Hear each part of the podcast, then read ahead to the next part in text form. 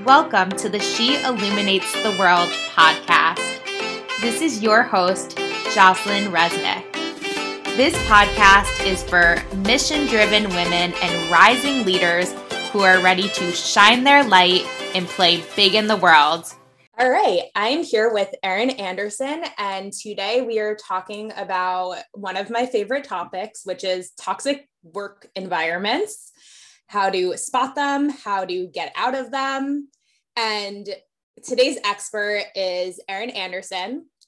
And I'm just going to have Erin start us off by sharing a little bit about what she does, how she got to where she is. So jump right in. Yeah, thanks for having me. So, um, on the topic of toxic, toxic work culture that is appearing daily, whether in the news, in breakfast conversations, like I was telling you about this morning, and um, in media outlets, in a social media post. I, I don't think I just yesterday I reshared three different things of um, with relevance to Mental Health Awareness Month of what's going on in toxic work culture. So things that I'm not even creating that other channels are aware of because of the prevalence and the um, really the transition to a remote environment and how it has actually increased and manifested in a different way than it previously was. Mm. Um, and I, I compare this remote work culture to cyberbullying employees, right? We went through a period, I don't know, maybe 10 years ago where cyberbullying in schools was an issue. And as a result, we've moved to a remote work environment and the parents of those kids are doing it to their employees. So learned behavior. yeah. um, but it, we're really entering an era of cyberbullying our coworkers. Mm-hmm. Um, something that I did not have to deal with because I left corporate right before COVID and um, experienced verbal and sexual harassment myself. So interesting to see how, especially from a sexual harassment perspective, how um, coworkers are still finding a way to do it without touching their employees that's always interesting. Um, and from a verbal harassment, it's more um, how can we manipulate and control our employees through every contact device, through a phone, through email, yeah. through Slack, through Microsoft Teams, because it never ends. We're always connected to some device in some which way. And so there's always the ability for them to, you know, contact and harass that person, unfortunately. Absolutely. So, what is your role now? Hmm. So, I'm a career transition coach and LinkedIn strategist, and I focus on helping people navigate toxic work cultures. So, that looks like um, really giving people the confidence, I think, more than anything. Typically, these people are not unemployed or laid off. Um, they are in a toxic work culture approaching a time of, um, I like to call it like kind of a time where they're starting to rethink things, but they're often trapped by things like golden handcuffs or or other things that are making them rethink should I leave? Maybe they're having a baby, maybe they're starting to plan a family, maybe there's a recession looming if people are worried about that and thinking, well, this job is secure. So I'm going to, st-. and I have a, a, potential client like this right now where um, she's like, I stayed in this job because I made it through the last recession. So why would I not stay now? And it's the number one question I asked her is, if a recession is a year out and it takes two years to recover, she's in an industry that's not recession proof. And you've now had to stay in that position for another two years. So a total of three from the time that we're talking. How would you feel? And she said, awful.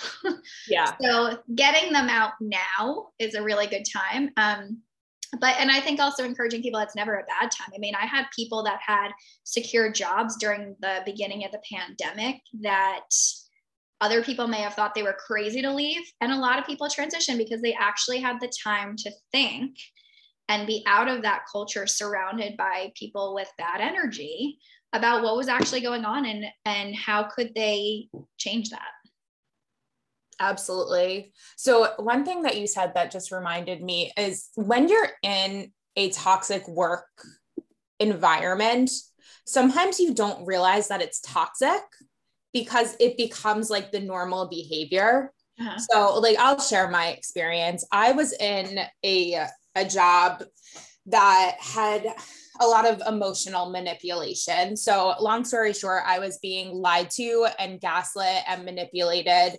And really, it was psychological abuse. Um, but there was no physical abuse, and nobody was screaming at me.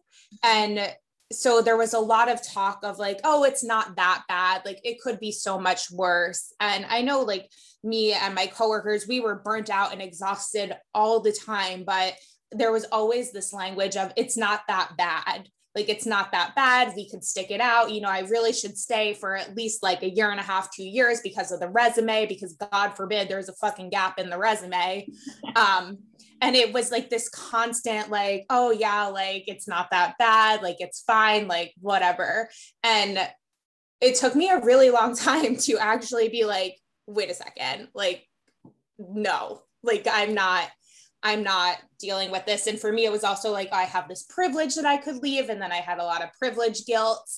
And it, it took a lot of therapy before I said, I'm done and I'm out of here. Mm-hmm.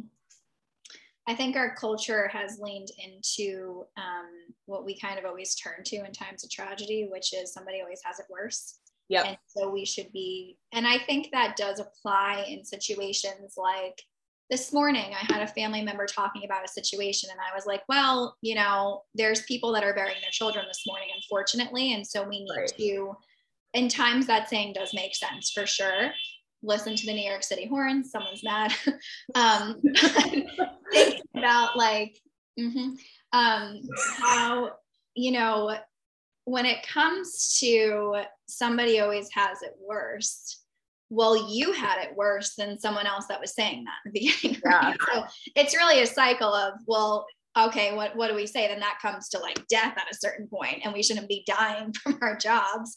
Right. So I think the biggest thing is um, awareness is that there's up until now, and there are some companies trying to enforce it. Um, I shared something on my story yesterday that was like when it was a TikTok of when people are talking about um, how the company is talking about how great their own work culture is. it's like, well, that's pretty counterintuitive. Why don't you interview employ- your employees? Yeah. like it's very like it's just so conceited from an organizational perspective. Instead of taking a survey on what can we do to improve, talking about their own culture, that just doesn't even make sense. Um, so I think we've I think we're at a time where secu- everybody holds on to security, number one.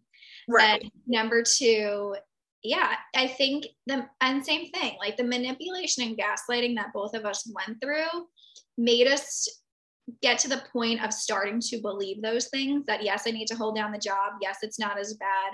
Um, like I was sexually harassed and near rape, but did not get raped. And so I would say, oh, well, the employee who, had, who was raped, like I didn't have that. Well, like it should never get to that point. So right. I think um, it's really coming down to do you have the support of family, friends, colleagues to bring awareness when you're being manipulated or check in with to say, here's a situation that happened at work. How do you view this? And maybe not always taking their, you know, their opinion always into consideration. But I know I, I was having this conversation earlier. I blocked things. So, like, I have flashbacks now to things that happened to me in corporate that I didn't even see at the time because I was so concentrated on the salary was really good. I had a yeah. great salary for my age. And so, and I had the things I wanted and I traveled and my friends didn't. So it's a comparison game. And so, Erin, why would you leave? And I think people also forget two things. A, you can always take a leave of absence. That's something people forget. And B, it doesn't always have to be a transition into the next job while you're still in that job. If you need to take a break yeah. and you need to do things. I nannied, I organized, I did a lot of things. I freelanced before my business in between jobs to not just settle and put yourself back in the same spot. Absolutely. And actually that was something that I definitely wanted to talk about is when you left during the pandemic. Mm-hmm. And so I should have started with this, but Erin and I met in like it was it's a good story. Um, we were both on Ladies Get Paid, which is an online platform for women who are looking to get paid and looking for networking tools and skills. And Erin had a post and she was talking about how she grew up in New York in Westchester and was working in Atlanta, had two super toxic work environments, and left her job in Atlanta and moved back to New York to start her own business. And I read this post and I was like, well, this sounds really, really familiar because anybody who knows my story is it's exactly the same. I grew up in Westchester. I moved to Atlanta. I had a super toxic work environment. I quit and I started my own business. And so we both connected. We joined the same co working space. And now we're here sharing this with all of you. But Erin did such a good job of making money after she left the job to support herself. And I would love for you to talk more about that process because honestly, I feel like you did it better than anybody else that I know. Okay.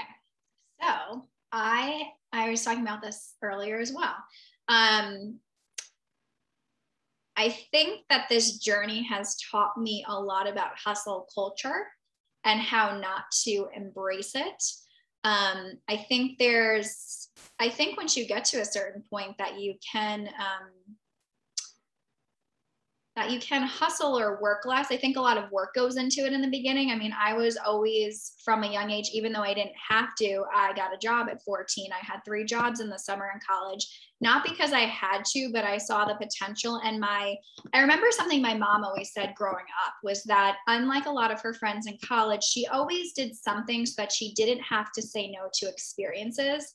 And that has stuck with me since this day. And that's something I still say because like I never had to say no to the spring break trip or a dinner in college or going out one night or doing things that other people could because I knew there was a way to still get what I wanted. That's what I always realized. And so I was always a big saver, which helped. But I think one of, you know, one of the biggest things going back to what I said previously was this golden handcuff theory. When I got out of business school, there was probably like 5% of us that went into finance and because the industry, we had the highest salaries leaving the program. And one of the things that I think really kicked off my career and put it into high gear in terms of, and even now in entrepreneurship, is everybody except one career coach who I love to this day, Sharon Vogler at Wake Forest, she always told me to negotiate, and other people told me not to. They said, This is your first job out of school. Granted, knowing the demand that this career would bring, um, the stress and the you it's not just always the monetary right? It's the stress that comes with it. It's the hours. Right. it's it's it's your experience. It, it's just like when you charge a price. It's not hourly. It's what you're bringing to the table. And i know you say that a lot. So i was very comfortable quite honestly. Like i got the new apartment in atlanta and i could go on the trips and i could do things. And i always thought how can i make this happen in another job. So I wasn't that I always had to get the higher paying job, but I always did something on the side. So like I was freelancing doing what I'm doing now before I switched. And lucky and late enough, because I was in the pandemic, unemployment was really high when I went on unemployment back in January. Mm, that's right.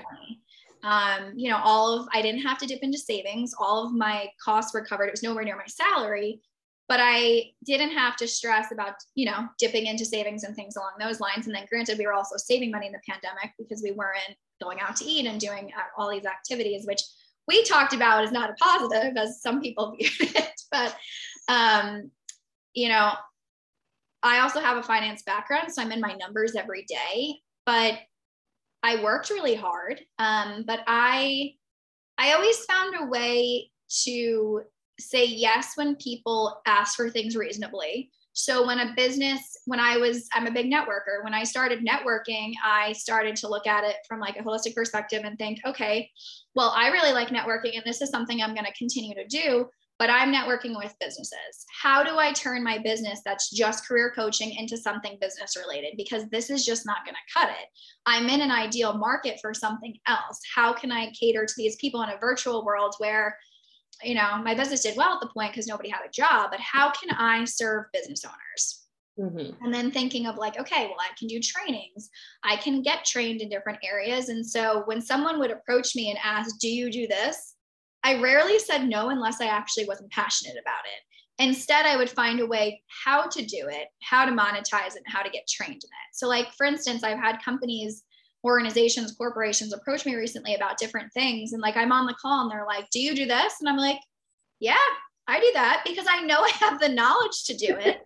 and so yeah, like I can do it because it's it's opening up a new opportunity. If it was something I didn't want to do, I'd be like, no. But I never said no. I said I would evaluate it, I would review it, I'll come up with a quote and a proposal. But that's what really took my business from zero to 100 was trying those things. And all those things I said yes to, I still don't do to this day.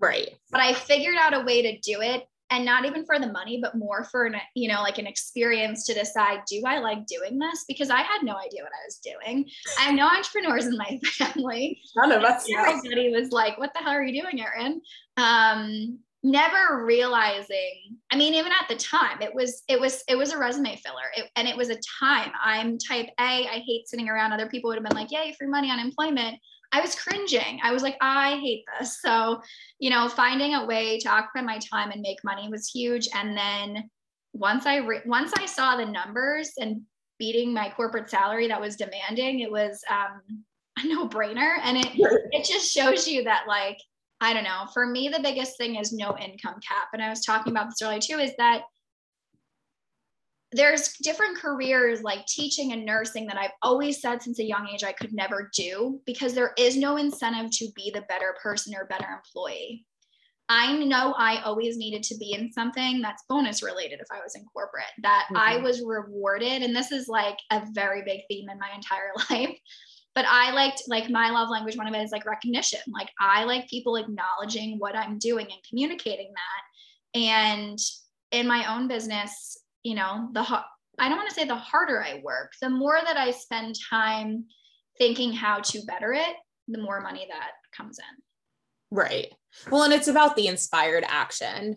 Yes. And the energetics, which I know that you're working on now and moving from the hustle into like when you do work from a place of passion and excitement, you have better quality work, yeah. which creates more money and more flow. And this is something I talk about all the time. When you're burnt out and exhausted and depleted, you're not really helping anyone. Yeah.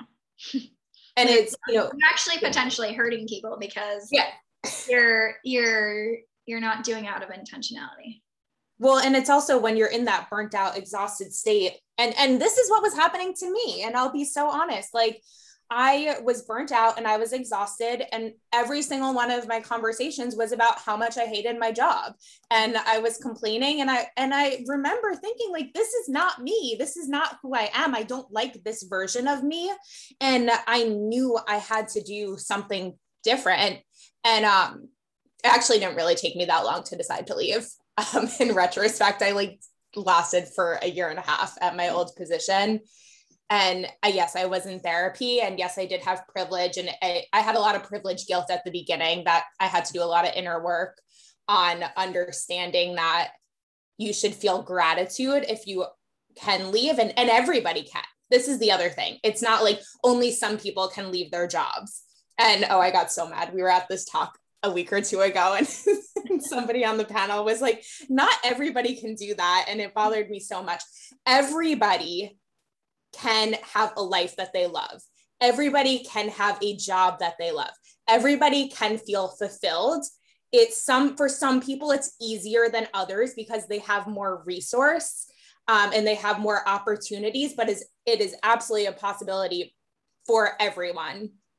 And I think it's about like really tuning into what you want and surrendering to like there has to be something better and, and being open to other solutions and other possibilities and getting creative. Yeah. And uh, yeah, that's really what you have to do is just find creative ways. And for me, it was I left my job, I moved back to New York, I moved home so I didn't have to pay rent. And I needed to stop everything and just sit down and breathe and figure out what to do next. And very, very quickly, coaching came to me and I knew I needed to start the business. Yeah, I think um, one of the most common questions I get, and I got it yesterday during, as you know, when you do a consultation, everyone has 5 million objections.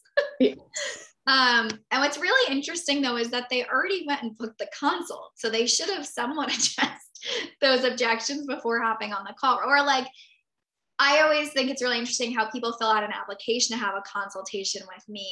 And the questions are fairly provoking to the point that that doesn't help them address it.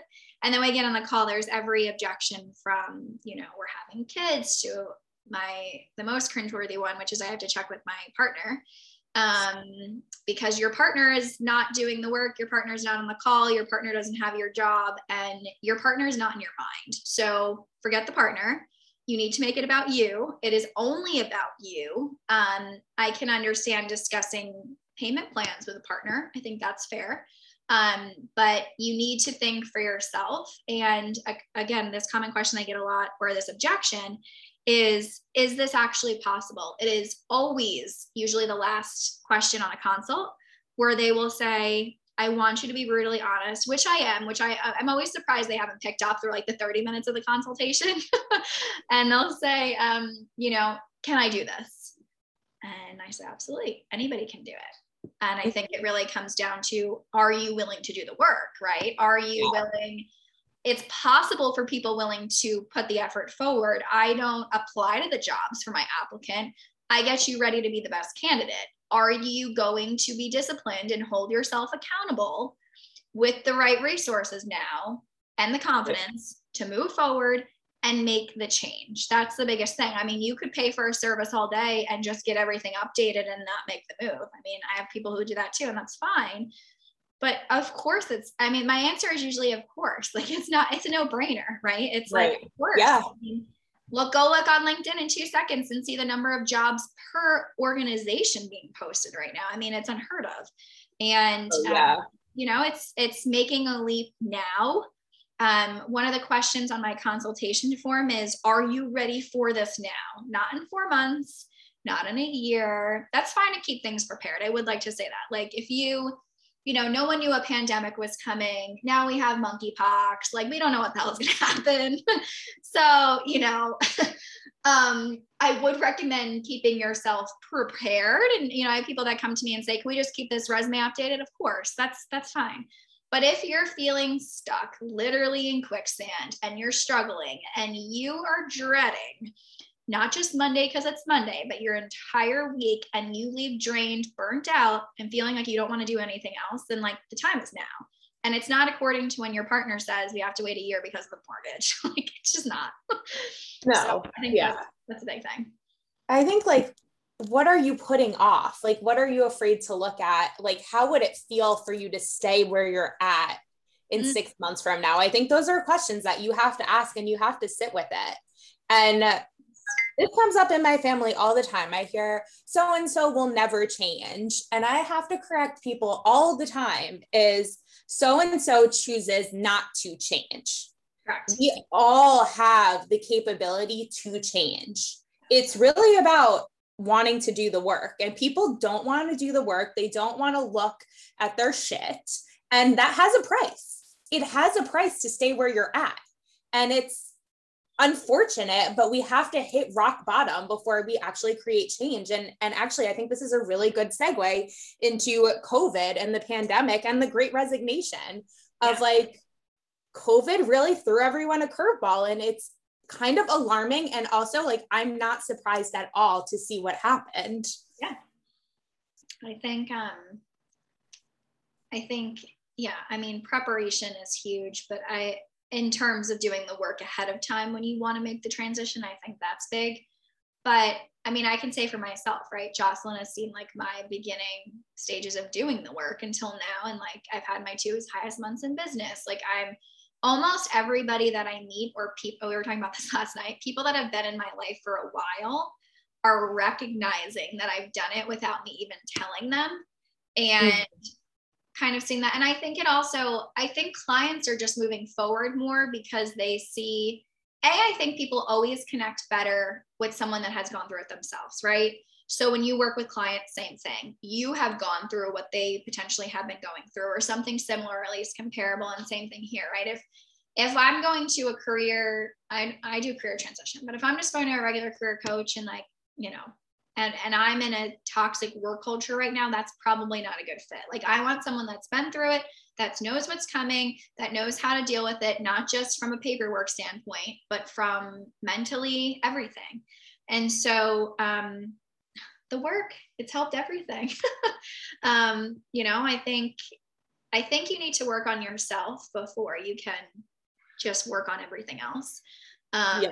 because i think you always you, i think you land yeah not think right i know i know that um, going i can tell you from experience just job hopping to get somewhere else has only ever hurt me because I didn't do the work or I just know I needed an outlet.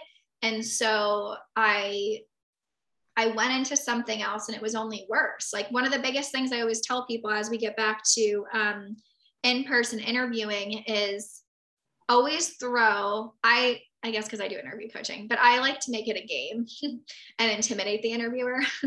and so I like to throw them off completely because they're so a lot of people that actually interview candidates are not good at it themselves. And i can tell you that because they're my clients. And and it's not that they're not good at it they're not experts at it we view them as intimidating because yeah. we think that they're the best i have more hr people come to me than anybody else especially during the pandemic 30% of my clientele was recruiters to give you an idea um, and it is not their fault, but they are not God. They are not the Almighty. They are an interviewer is the same person as me or you. They have a list of prepared questions that they probably didn't even come up with. So when you're in there, I like to prepare my candidates to ask them questions that are not the ordinary, not something you're just going to find on a Google search of the most asked questions, but ask them you know something very related to their specific experience. Um, an interviewer is not usually thinking that you're going to ask them about their experience. They think you're going to ask them about the company. So they always love that question. And then the other thing is um, asking for a tour of the office mm. you don't expect it. Likely if you think back to the times that you've been interviewed um, you probably will remember that you're always led to a spot that's like kind of in the front but away from employees typically. Like it was always like the at least in corporate it was always the like the front conference room because you didn't have to pass through the office or like this little side office area. And so you know ask for a tour of the office and they're usually like oh uh, the the first thing that i've that I've experienced and candidates tell me is they respond with, "Oh, you want to tour of the office?" And you're like, "Oh, it's just the question that I have asked," and they're so thrown off because they cannot prepare the office for you going around and seeing them because they took you to a side conference room. and yeah. it's amazing. But it gives you a really clear idea because they couldn't they couldn't tell, hey, all the diverse employees come into work today, don't work remotely that's horrible, right? That's not what we want. But that is what an organization would sadly do if they knew that you were going to ask about a tour of the office. Like it's horrible. But, you know, and another thing is like, do people look happy? Do people right. look like they're engaged? Are people communicating? Does it look team friendly? How is the office set up? I mean, more than any other question, that will pretty much tell you everything about a company. And the last thing with that, and I know we're kind of like segueing and interviewing here, which is interesting, but no, um, no, this is great. This is really good information. when you're uh when you're, you know, you're interviewing is to remember that you're if you got to that spot, you're interviewing the company. Yeah. They already know yes. that they you. They don't actually know if you like them yet because it's really right. usually what your your second or last interview is the one in the office so, like you've interviewed up to this point based on your experience, they already know they like you. They would not have invited you to the office. Now you've made the step, now you're in the office, and now it is your choice to figure out if you like them. And being so prepared, I always say with at least four questions of what are you asking them? Asking that person specifically about them, about the organization, about the future, about things that are relevant right now. Um, because you should view an interview as not something that you're going to be judged or intimidated by, but it should be an opportunity for you to decipher whether you like that company, especially in a hot hiring market or even a not hiring. I mean, I've had this happen to me in not a great market where I was so worried about after a toxic work culture, oh my God, I'm not getting an offer anywhere else. Or yeah, I had two offers unexpectedly come in at the same time for like the same $15,000 salary increase, the same benefits. And I'm sitting there going, oh my god i i don't know which one to choose. And it wasn't because of anything else other than what if it's toxic? And unfortunately i chose the wrong one because i think the other con- the other country the other company maybe country would have been like 5000 times better. And that's okay. It's a learning experience. But you need to ask organizational questions because when you have you know people say it all the time the offers won't come in the same it's a competitive job market and they're absolutely going to come in probably within $5000 of each other. And the company that offers a lower salary is going to offer things like a life coach as development and that offer that's right. just valued higher. And so you need to go into it so prepared. Make sure that you're interviewing them and view yourself as intimidating. I love to be intimidating but i think like you know I, I just view it as a challenge. Like i i'm such a different i don't know. I really don't get intimidated and i'm not ner- a nervous person um, i have anxiety but we all do so i like to go in there like sometimes I kind of want to just like do it for the hell of it. just take a day and just interview somewhere to challenge and like learn things myself. I think I'm gonna start doing it. But I like to just like go into the company and be super confident, not as an act, and think like I'm gonna stump this person today. And people would view that from a from a manager perspective is like, oh, that's horrible. And I don't mean with technicals who the hell cares about technicals? I'm out of that world now. But just like, what is going to be the question that makes them pause for a minute and maybe even reflect where it is that they work? Yeah. The, the company. Yeah, I do have to say that your intimidating nature has absolutely rubbed off on me, and I put up with far less bullshit now.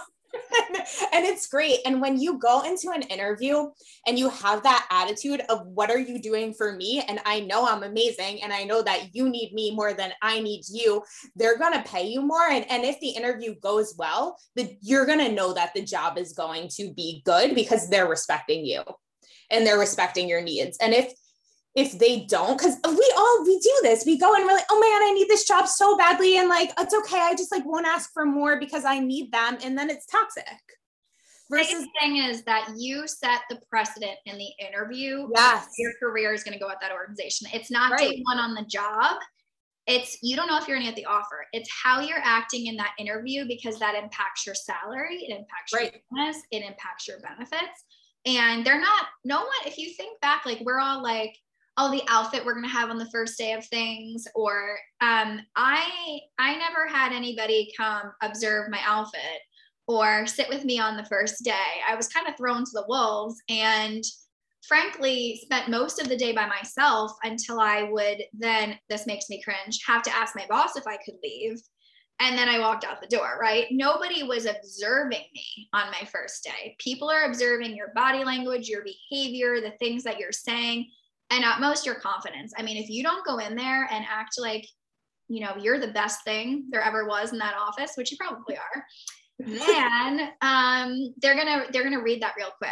But if you go in there with confidence, you're gonna act like you have 10 offers on the table and you're interviewing them to decide if you want to move forward. Yeah. And the best way if someone's in here or in here, no one else is in this Zoom call, hopefully, then like a listener would say, um, you know, if you if you're a listener and you have a corporate job and a side gig, or you're an entrepreneur and you work with corporations, the best way I can describe this is when you're working with a company and you're getting on a consult, right? You're very confident because if you weren't, I mean, I've had those before. I don't move forward with those people that like they're if they're sitting there and they seem nervous, like, ooh, that's not who I want doing the work for me. Right. And so um you need to go into i would i would reshape your mind or reform your thoughts to think that an interview is like a consult. You're going in there and instead of selling a service or a product you're selling yourself.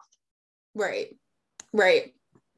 Yeah. And it, it really is all about taking people off of pedestals. And I uh-huh. think when you like strip the Instagram following and the fancy titles and like where they went to school, you're like, this person is lame. and yeah. We do that all the time now. We're just like, I, I'm not impressed. Like I am consistently unimpressed by people. I'm like, and, and Erin and I both decided that entrepreneurs are way more impressive than people in corporate. And I don't know who's listening to this, but that's okay. Yeah. I mean, listen, we've all been in corporate. We all think we have the most important job and we've done this and this. I will tell you that there is nobody else that will ever experience. And it's not a blaming factor right? Because people won't know it until they've done it. I used to look at entrepreneurs and not realize it either either. Can i speak? Um, but looking at it like there there is such a learning journey and getting your hands in all aspects of the business right? We, we're either we're healthcare we're hr we're marketing we're finance and unless you're in a strategy role and even then you're not doing all the department work you're working with those people. You will never be diving in the same way. You will never i mean um, i always say i have a lot of entrepreneurs come with me that have owned their business for like 15 or 20 years and they're like they want to transition to corporate which fine. Some people that's fine for yeah. That's fine. Everyone's different and um i would tell an organization over and over again that you're never going to find a better applicant somebody that has built themselves up that has run something from all sides of the business that understands how a company works you're never going to find another employee that's going to persevere the same way. Um, yeah. I organize on the side, and one of the companies that I do it for said to me uh, while I was interviewing, um, she said, One of the things that I respect most about you is that you're a fellow business owner you know how to treat clients, you know how to treat people, and you know the way a business is run. I'm not going to disrespect her business because I've been there, right? And every right. company you're applying to is a business. So, yeah, it's fascinating. Yeah, I, I think what it is more than anything, it's how you're being and how mm-hmm. you're showing up. And it's it's not really about the numbers or the titles or the accolades. Um, but i think with being an entrepreneur you just learn so much of like about energy and like how to make people feel. And um and you're you have become very resilient. And and i know like when i choose mentors and when i choose coaches i always look for people that embody resilience and strength and who respect me. Maybe if i'm like a couple years behind them but they they treat me as an expert and they trust my opinion. And that that is what converts. Like that's what feels good. That's what creates that energy of attraction of people wanting to work for you um, of being respected for your work. And i mean we've all been conditioned to uh, put people on pedestals based on accolades and whatnot. And i think uh, the biggest lesson i've learned in my journey is to take them off the pedestal. And it's uh, just relating to interviewers is just because somebody is interviewing you or they're the CEO, it doesn't mean that they know more than you. And, and we're constantly learning this lesson over and over and over and over again of like, they don't know more than me. And like, why am I looking for this at this person for advice and this person to help me? They have no idea what I actually do. And it's, I just, you know, your brain tricks you into thinking because they have a fancy title that they must somehow know more. And you know because i just am starting out as an entrepreneur that therefore i need to look to this person for advice. And i think it comes down to really really trusting yourself. And um who do you feel drawn to? And the people that you feel drawn to are there for a reason I think one of the biggest things that you're saying too is that not everybody is your role model and not everybody yeah. is your mentor. So there's a lot of books out there. And actually, we were at a happy hour recently, which I'll get to in a moment. But um, there was a book available, and I took the book. And somebody asked me the next day what I went to and what I did. And they said, "Are you gonna are you gonna actually read the book?" Probably not. No, definitely not. After being at the happy hour, definitely not because bad vibes. Um, but I did want to just touch on. Um, I'm really moving away from like you know, there is a size of following relevancy when it comes to like visibility, right? Getting yourself right. Oh yeah. Sure. But you need to look at it in terms of that versus, oh, they have so many followers, therefore they must be X. And I think the the happy hour we went to the other day is a really good example. And of course, we were front row because we always are. Um, that's something I would tell you too. At any event, at any class, I don't know, I even say in a fitness class, like go fill up the front row. Don't go to the back, don't go to the corner, like get seen. Um, there's just more opportunity up there. Go do it. Um, but at the happy hour, when we're sitting there and listening to responses, I just have a really strong belief slash issue slash it pisses me off when people speak about topics that they have not gone through, which is why there's a lot of criticisms about the coaching industry. Most people that are a coach are a coach because they have gone through what they are practicing. And I'm not talking about the business owner who says, I'll help you scale to 10K months because I've done it once. That's not who I'm talking about. I'm talking about the coaches, which is a lot of them, that are speaking on trauma, eating disorders, career transitioning, toxic work culture, because they have been there and that is the person that you want in your corner. And so when we're at this happy hour and I'm hearing people talk about, you know, interviewing and culture and all these things, and like they've barely been through it themselves. I, Jocelyn knows I kind of needed to interrupt them and go sit on the couch because they really don't have a right, right? I understand freedom of speech, but like they really don't have a right to influence now the way people think. So, how I interpreted that was they're giving their answers really uneducated, and I don't mean by a degree, but uneducated by experience to a room full of young women professionals that are now taking that advice because of their following. Mm-hmm. And I also should have interrupted, but I didn't. so, um, you know, that's what really bothers me. I think knowing knowing when to speak, knowing when to influence, and knowing when to just shut up and listen. I think those are right. two different things, and knowing when to take criticism. I mean, if I had raised my hand, and the reason I didn't is I think because they would have been objective and not receptive to what I had to say, and then it's kind of pointless in somewhat, right? But but knowing who to surround you with, that surround yourself with, that is open to oh, I see that perspective, right? Who can you influence in the room? Um, you know, that was my biggest problem the other day. I'm not still over it. So yeah, yeah. I mean, and I think like you have to remember that there's so much information out there and there's so much bad information out there. And as someone who's recovered from an eating disorder and has just dealt with so much shit, like I I can sense these things immediately and you have to know when to just take yourself out of the room and this is not working for me and and i've been i've gotten really really good at that of like when something is not serving me i'm out i'm done. And i don't owe you an excuse for why i left. Yeah not everyone's your mentor not everyone's your client. You know i say this a lot and it's i've actually ironically i think it's just a parallel but i've learned it with entrepreneurship is you know um when it comes to like death for example and people have been ingrained or they have a habit of saying, I understand. Mm. Don't understand unless you have lost that same person in your life. And then you can understand, right? Like my parents are both alive, thankfully, knock on wood. Uh, I wouldn't go to say to a friend that recently lost a parent, Oh, I really understand. You don't, you don't get right. it. And so yeah. you can't understand. And it makes it worse by saying that. And therefore, when you're going through experiences or you're seeking support, you need to go to the people that have been through what you've been through because they've navigated it and they've done it and they came out on the other side. That's the biggest thing. Right. Absolutely. All right. I want to start to wrap us up. Yeah. Um, but Erin would love for you to share ways for people to follow you, keep in touch, get more information, maybe join a program. Yeah.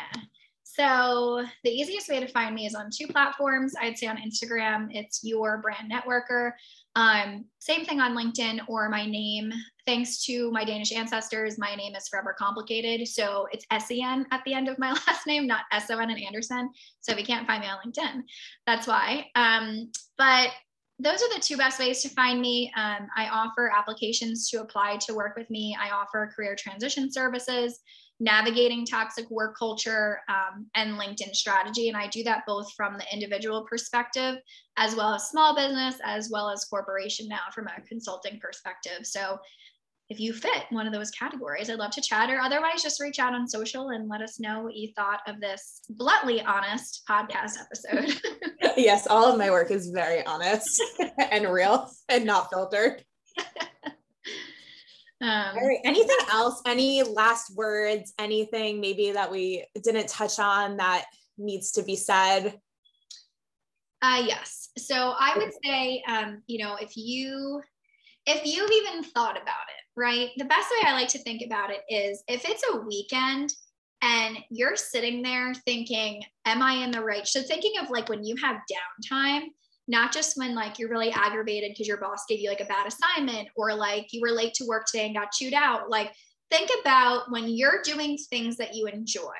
Maybe you're getting your nails done, maybe you're at a spa, like things that are relaxing, laying by the pool and you can't get off your mind what's happening at work, that's a really good sign that you're in a toxic work culture um, because it, it's haunting, right? Like you're, yeah. oh, yeah. You're doing something of value abundance as we say you're you're treating yourself you're doing something that you should love but it's interfering with what's triggering and if that's happening that's where you really need to look at the situation and say i need to get out and i will tell you from a mental health perspective and a lot of medical bills from therapy that I'd love to give my old bosses those. Um, oh my god, they'd go broke. They'd have to claim bankruptcy. Um, really thinking about how, you know, not not so much how am I going to do this, but who am I? Whether it's me or somebody else, it's it's who you jive with. It's who's again going back to who has been through your exact experience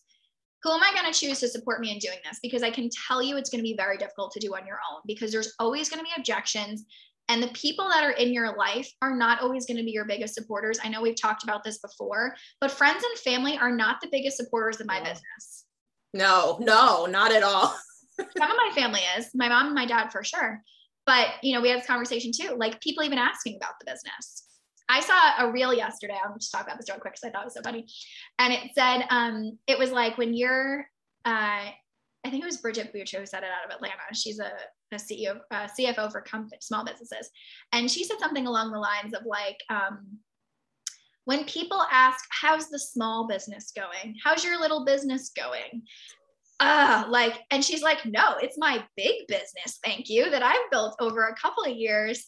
Um, and so give yourself credit, right? I've talked about the career side, but if you're an entrepreneur, like it's a, people forget a small business is 100 employees or less. That is a big business, whether it's you or those 100 employees.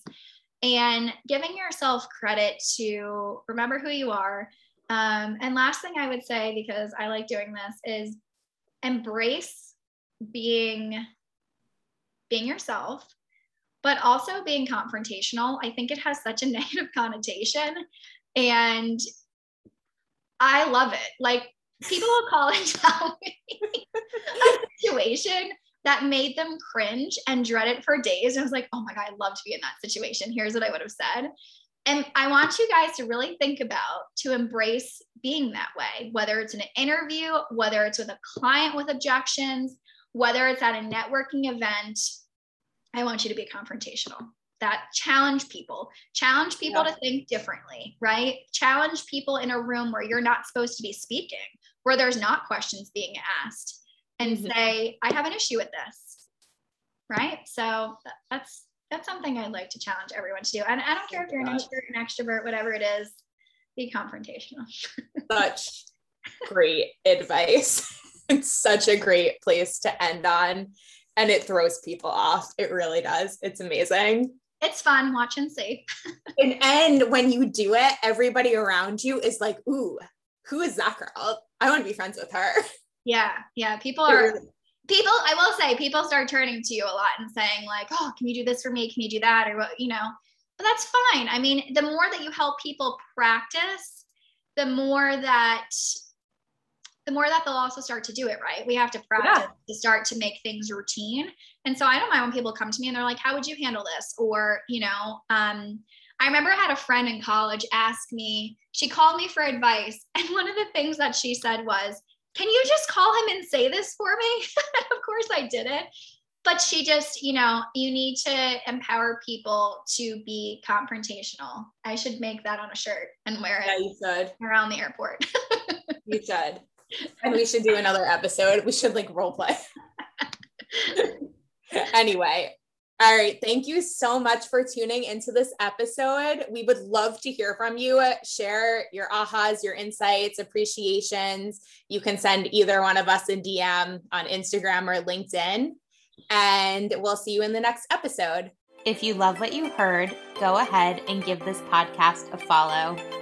I would love to hear from you, so head on over to Instagram and send me a message at Jocelyn underscore Resnick with all of your ahas, insights, and inspirations. Thanks for listening.